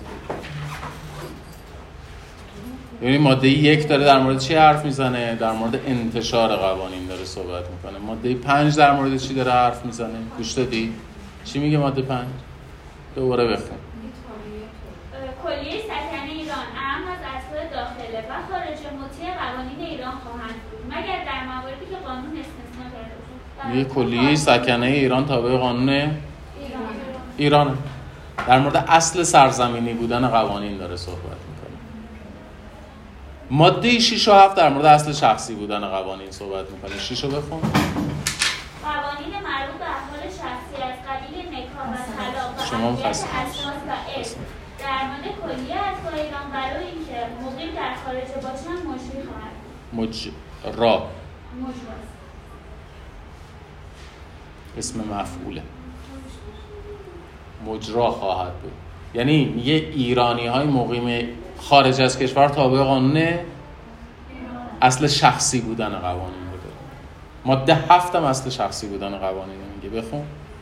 اسباب خارجی مقیم در حیث مسائل مربوط به احوال شخصیه و امنیت خود و همچنین از حیث حقوق ارثیه در حدود معاهدات مطیع قوانین و مقررات دولت مشروع خود خواهند بود. بچه ها یادتونه برگشتم گفتم که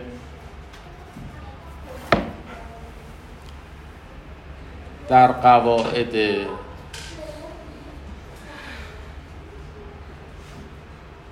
یک آدم امتحان لازمی اونجا نشسته.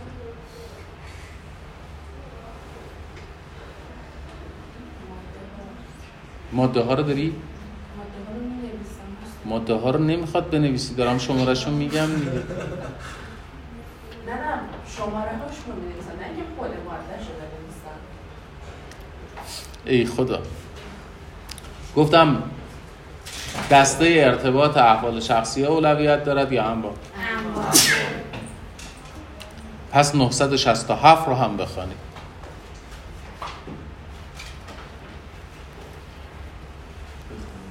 بله بلند. ترکیه منقول یا غیر منقول اتباع خارجی که در ایران واقع است فقط از حیث قوانین اصلی از قبیل قوانین مربوط به تعیین وارث و مقدار سهم الارث آنها و تشخیص قسمتی که متوفا می توانسته است به موجب وصیت تملیک نماید تابع قانون دولت مطبوع متوفا خواهد بود. یعنی تا اونجایی که بگیم وارث کیه؟ مورث کیه؟ چقدر میشه وصیت کرد؟ در گروه احوال شخصی هست. از اونجا به بعدش امواله یعنی چی؟ آقا فوت شده خانومش فرانسویه. یا پسرش فرانسوی. اینکه چقدر پسر ارث می‌بره بر اساس احوال شخصی است. اینکه وصیت می‌شده در حقش کرد یا نه بر اساس احوال شخصی اما کسی که بدون اجازه دولت ایران تابعیت خارجی تحصیل کرده باید کلیه اموالش رو در ایران بفروشه و از ایران اخراج بشه. یعنی برمیگردیم بهش میگیم اینقدر سهم الارثته بهت هم نمیدیم میفروشیم پولش رو میریزیم به حسابت از کشور خارج میشی و انتقال این پول هم به خارج از کشور تا مقررات ارزی کشور نمی‌تونی خارج کنی. درسته؟ چون اینا مقررات مربوط به چیه؟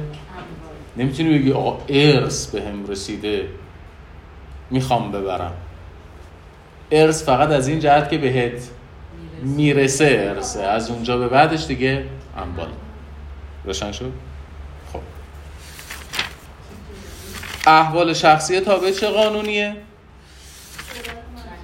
همیشه یه چند جا نیست یه چند جایی که نیستش رو قبلا خوندید. یکی نظم عمومی. یکی احاله نظم عمومی و اخلاق حسنه و احاله یه دونه دیگه هم هست. نه همه زیر مجموعه همه. نظم عمومی اخلاق حسنه احساسات جریدات تقلب نسبت به قانون اینا عموماته خب. شنیدید حکایت اون بنده خدا رو که میره مشهد. میگه یبن رسول الله شما کریمی. یه وساطتی کن ما توی اون کشی بانک. برنده بشیم. چی میشه؟ میگن امام میاد به خوابش میگه مرد حسابی برو یه حساب. واکن من اومدم دعوای نسب اقامه کردم علیه یک فرانسوی. میگم که این فرانسوی بابامه. درسته. بعد تابع چه قانونی باید باشه؟ این دعوا احوال شخصی من تابع چه قانونی باید باشه؟ دولت خب اگه بابام فرانسوی باشه که دولت مطبوع هم میشه فرانسه. بعد اگر بابام نباشه اصلا فرانسوی نیستن. هنوز که مشخص نشده چه گلی به سرمون بگیریم؟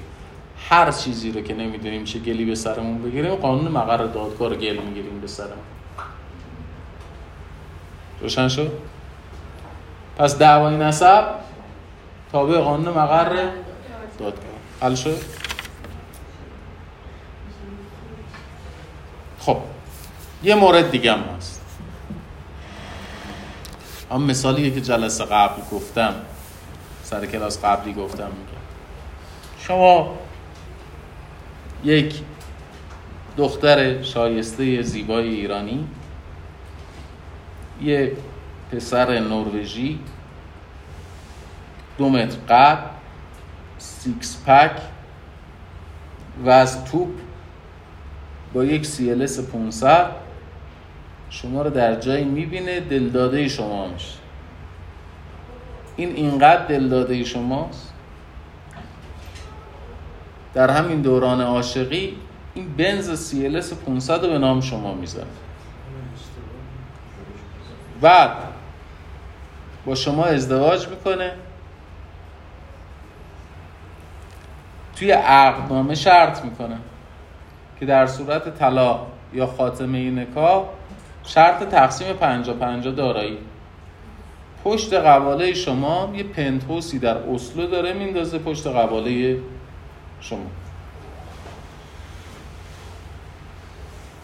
بعد یه دو روز بعد ننه باباش میان ایران میگن این پسر ما 21 سالشه صغیره. چون سن رشد در نروژ 22 ساله. اصلا همه چی نوشته شد کاخ آرزو کاخ آرزو زیر کاخ آرزو. ها له شد این با دو متر قد. این این, صغیره. این مسئله رو ماده 962 قانون مدنی حل کرده. بخوانید.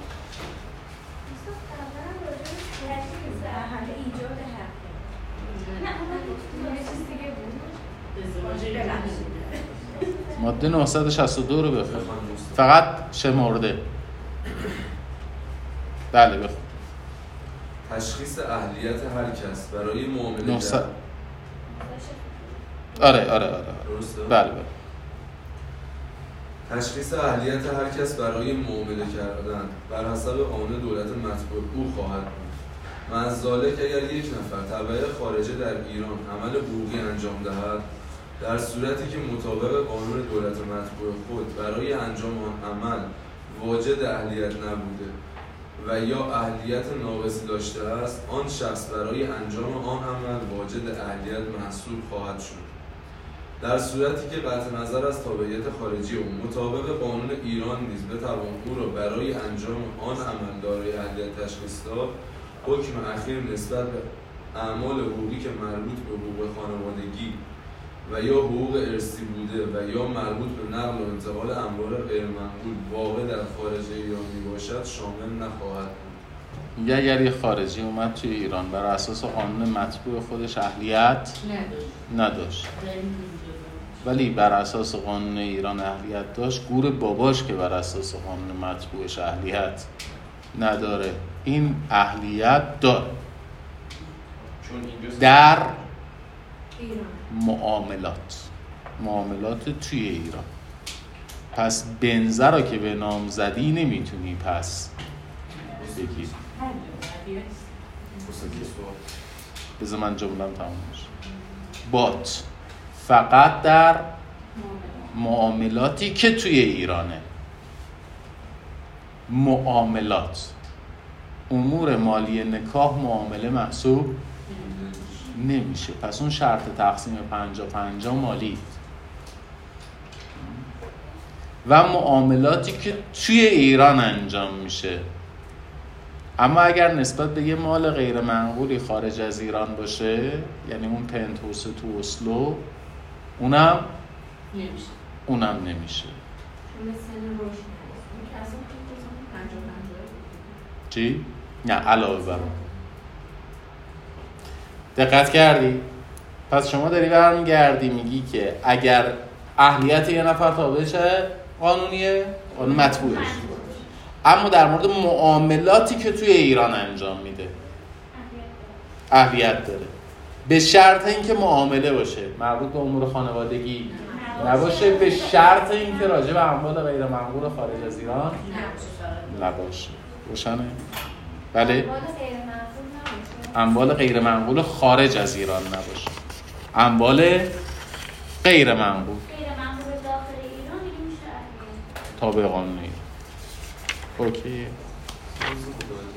جانم در مادرش اومدن ایران و گفتن که ام. اگر اون دختر تو نروژ و اون خانواده هم تو همون نروژ برای درمون کردن چی بود؟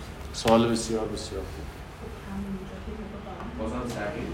اون وقت نروژ قاعده حل تعارض ایران رو اعمال می‌کنه یا نمی‌کنه؟ قاعده حل تعارض خودشه چرا؟ چون می‌خواد محدوده زمانی و مکانی اعمال قاعده نروژ رو ببینه. اوکی خب. بچه بگو سوال تو بگو؟ نگفتم خودش صالح می‌دونه. گفتم اینی که ما داریم برمیگردیم میگیم اهلیت را این گونه احراز می‌کنیم قاعده حل تعارض ماست. نروژ به قاعده حل تعارض ما کاری داره؟ نه قاعده حل تعارض خودشه. بچه شما می‌خواید زن بگیرید می‌خواید شوور بکنید. ایرانی تابع چه ماده ایه؟ ماده تابع چه ماده ایه؟ ای خدا. بعضی وقتا در کلاس شدیدن مامانم رو می‌خوام تابع چه قانونی ازدواج ایرانی خارج از ایران؟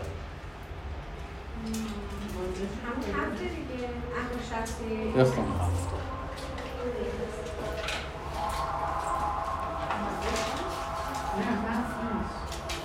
شخصی اهلیت حقوق ارثیه در حقوق معاهدات بخون اصفای خارج مقیم در خاک ایران اتباع خارجه. من دارم میگم تو در خارج نه اتباع خارجه ایران. درسته؟ یه ایرانی خارج از ایران می‌خواد ازدواج کنه. تابع چه قانونیه؟ قانون ایران یا قانون خارجی؟ بستگی داره با کی ازدواج کنه؟ با ایرانی ازدواج کنه یا؟ با هر کی ازدواج کنه.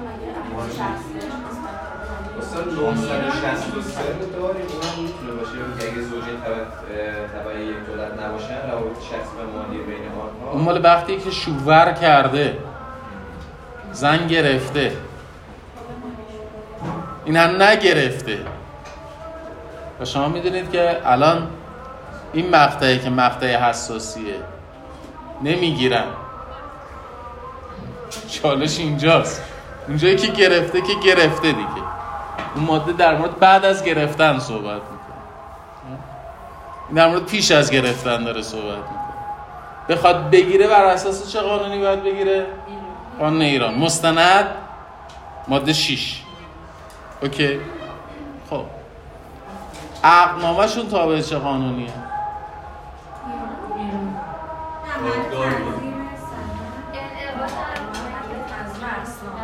ای خدا.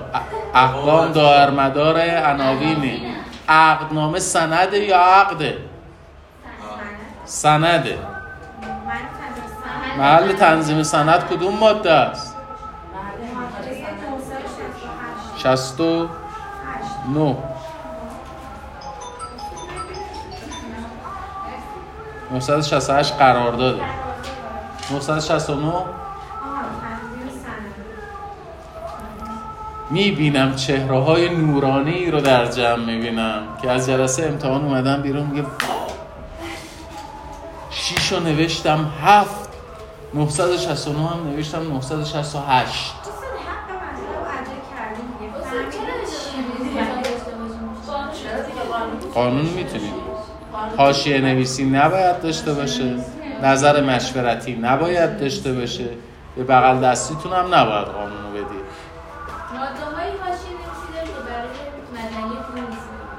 هیچ فرق نمی‌کنه.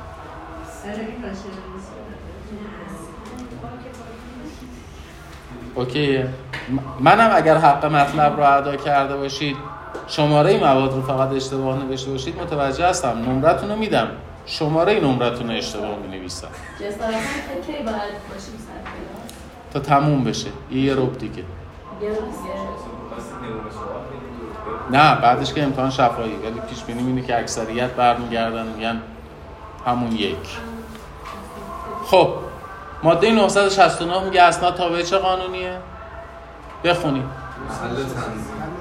بخون دیگه 969 اسناد از حیث تر از حیث طرز تنظیم تابع قانون محل تنظیم خود می باشد اسناد از حیث طرز تنظیم تابع قانون محل تنظیم. محل تنظیم خودشون. خب. ولی ایرانی ها وقتی ازدواج می‌کنن کجا ازدواج می‌کنن؟ خارج از کشور. میرن سفارت میرن کنسول گری. خب این که میرن کنسولگری که با ماده 969 جمع نمیشه که. اگه هر دو ایرانی باشن خب مستندتون چیه؟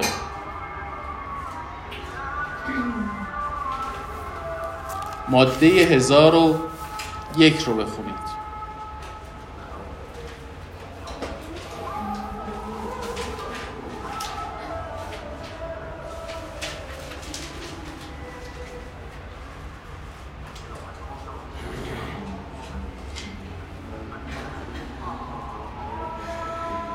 چرا اینقدر سرعت دانلودتون پایینه؟ بلند بخونید ماده 1001 مأمورین کنسولی ایران در خارجه باید نسبت ایرانیان مقیم حوزه مأموریت خود وظایفی را که به موجب قوانین و نظامات جاریه به عهده دوایر سجل احوار مقرر سجل. سجل احوار مقرر است. انجام. سجل یعنی چی؟ سجل.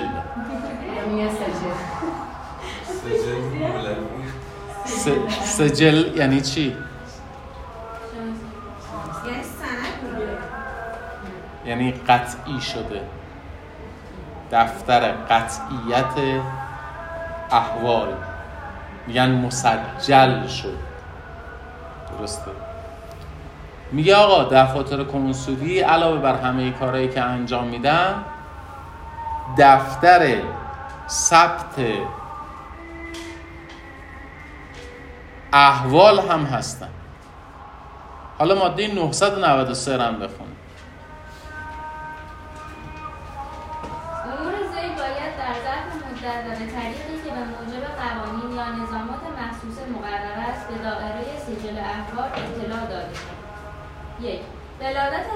و همچنین سخت هر جنین که بعد از ماه ششم از تاریخ حمل واقع شود.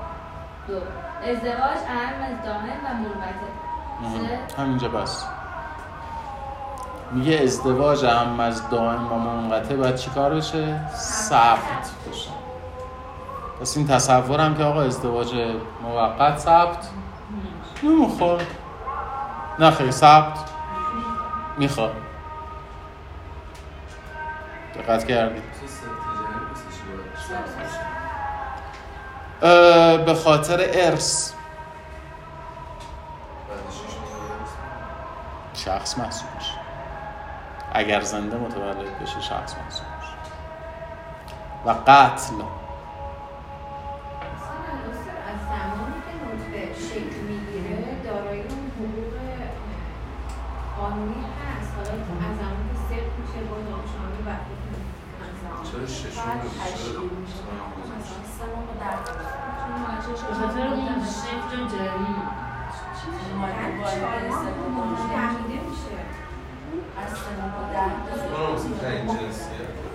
ببینید دلیلش یه دلیل تاریخیه. اینا دلایل کلامیه که بعدش بهش اضافه شده. دو تا دلیل داره. یکی در مورد حضرت حجت. دو تا روایت وجود داره. یه روایتی شیعه داره یه روایتی اهل سنت داره. شیعه می‌گوید که امام حسن عسکری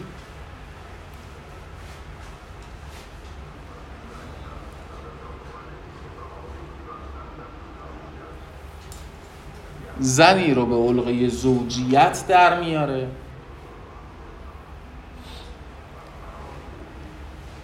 و این خانوم باردار میشه و در دوره حیات امام به دنیا میاد.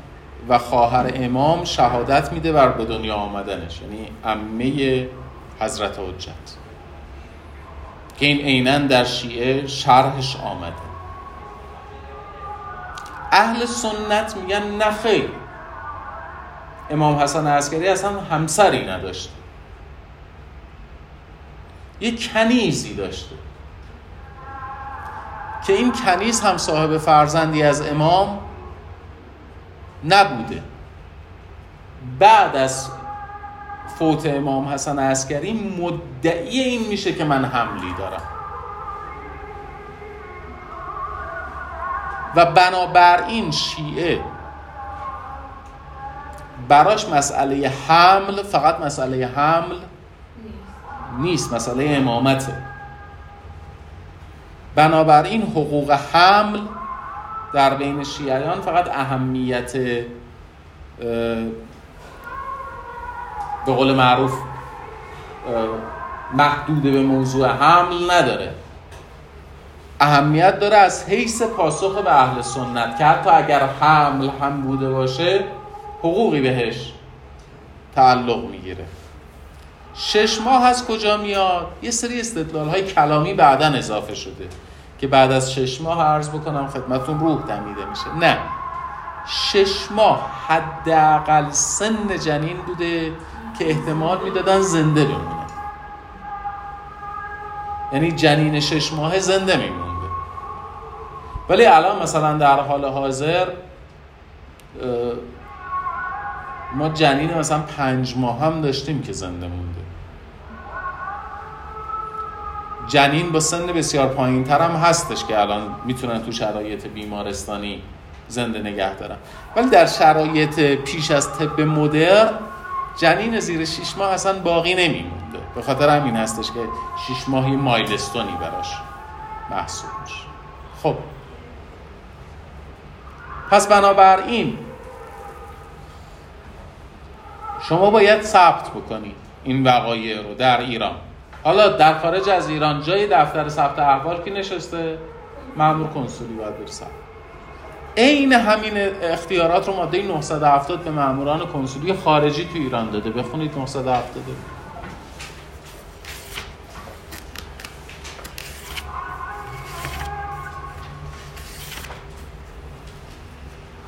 مامورین سیاسی یا کنسولی دول خارجه در ایران وقتی می‌توانند به اجرای عقد نکاح مبادرت نمایند که طرفین عقد هر دو تبعه دولت مطبوع آنها بوده و قوانین دولت مطبوع نیز این اجازه را به آنها داده باشد در هر حال نکاح باید در دفاتر سجل احوال ثبت شود خب میگه خارجی هم مامورین کنسولی خارجی هم فرق این دو تا ماده تو چیه؟ اونجا میگه هر دو طرف باید خارجی باشن و یک کشور نه اینکه یونانی و فرانسوی. ولی نسبت به مامورین کنسولی ایران میگه هر یه دونشون هم می‌تونه. چرا استنباط اینه که هر یه دونشون هم می‌تونه؟ به خاطر اینکه شما اگر در ایران با یه غیر ایرانی ازدواج کنی تو دفتر ثبت احوال باید ثبت کنی یا نه؟ باید ثبت پس در خارج از ایران هم با یه غیر ایرانی ازدواج کنی باید ثبت. طلاق تابع چه قانونیه؟ بعد از اینکه بله رو گرفتی ریاست خانواده از خصائص شوهر است تابع قانون مطبوع شوهر است. توی روابط بین ابوین و اولاد ماده 964 رو بخونیم. روابط بین ابوین و اولاد تابع قانون دولت مطبوع پدر است مگر اینکه نسبت طفل فقط به مادر مسلم باشد. که در این صورت روابط بین طفل و مادر او تابع قانون دولت مطبوع مادر. در رابطه قیمومیت و ولایت هم ماده 965 بخونیم. ولایت قانونی و نسل قرینه بر طبق قوانین دولت مطبوع موجود الیه خواهد مولا علی خب. تمام. بریم سراغ امتحان شفایی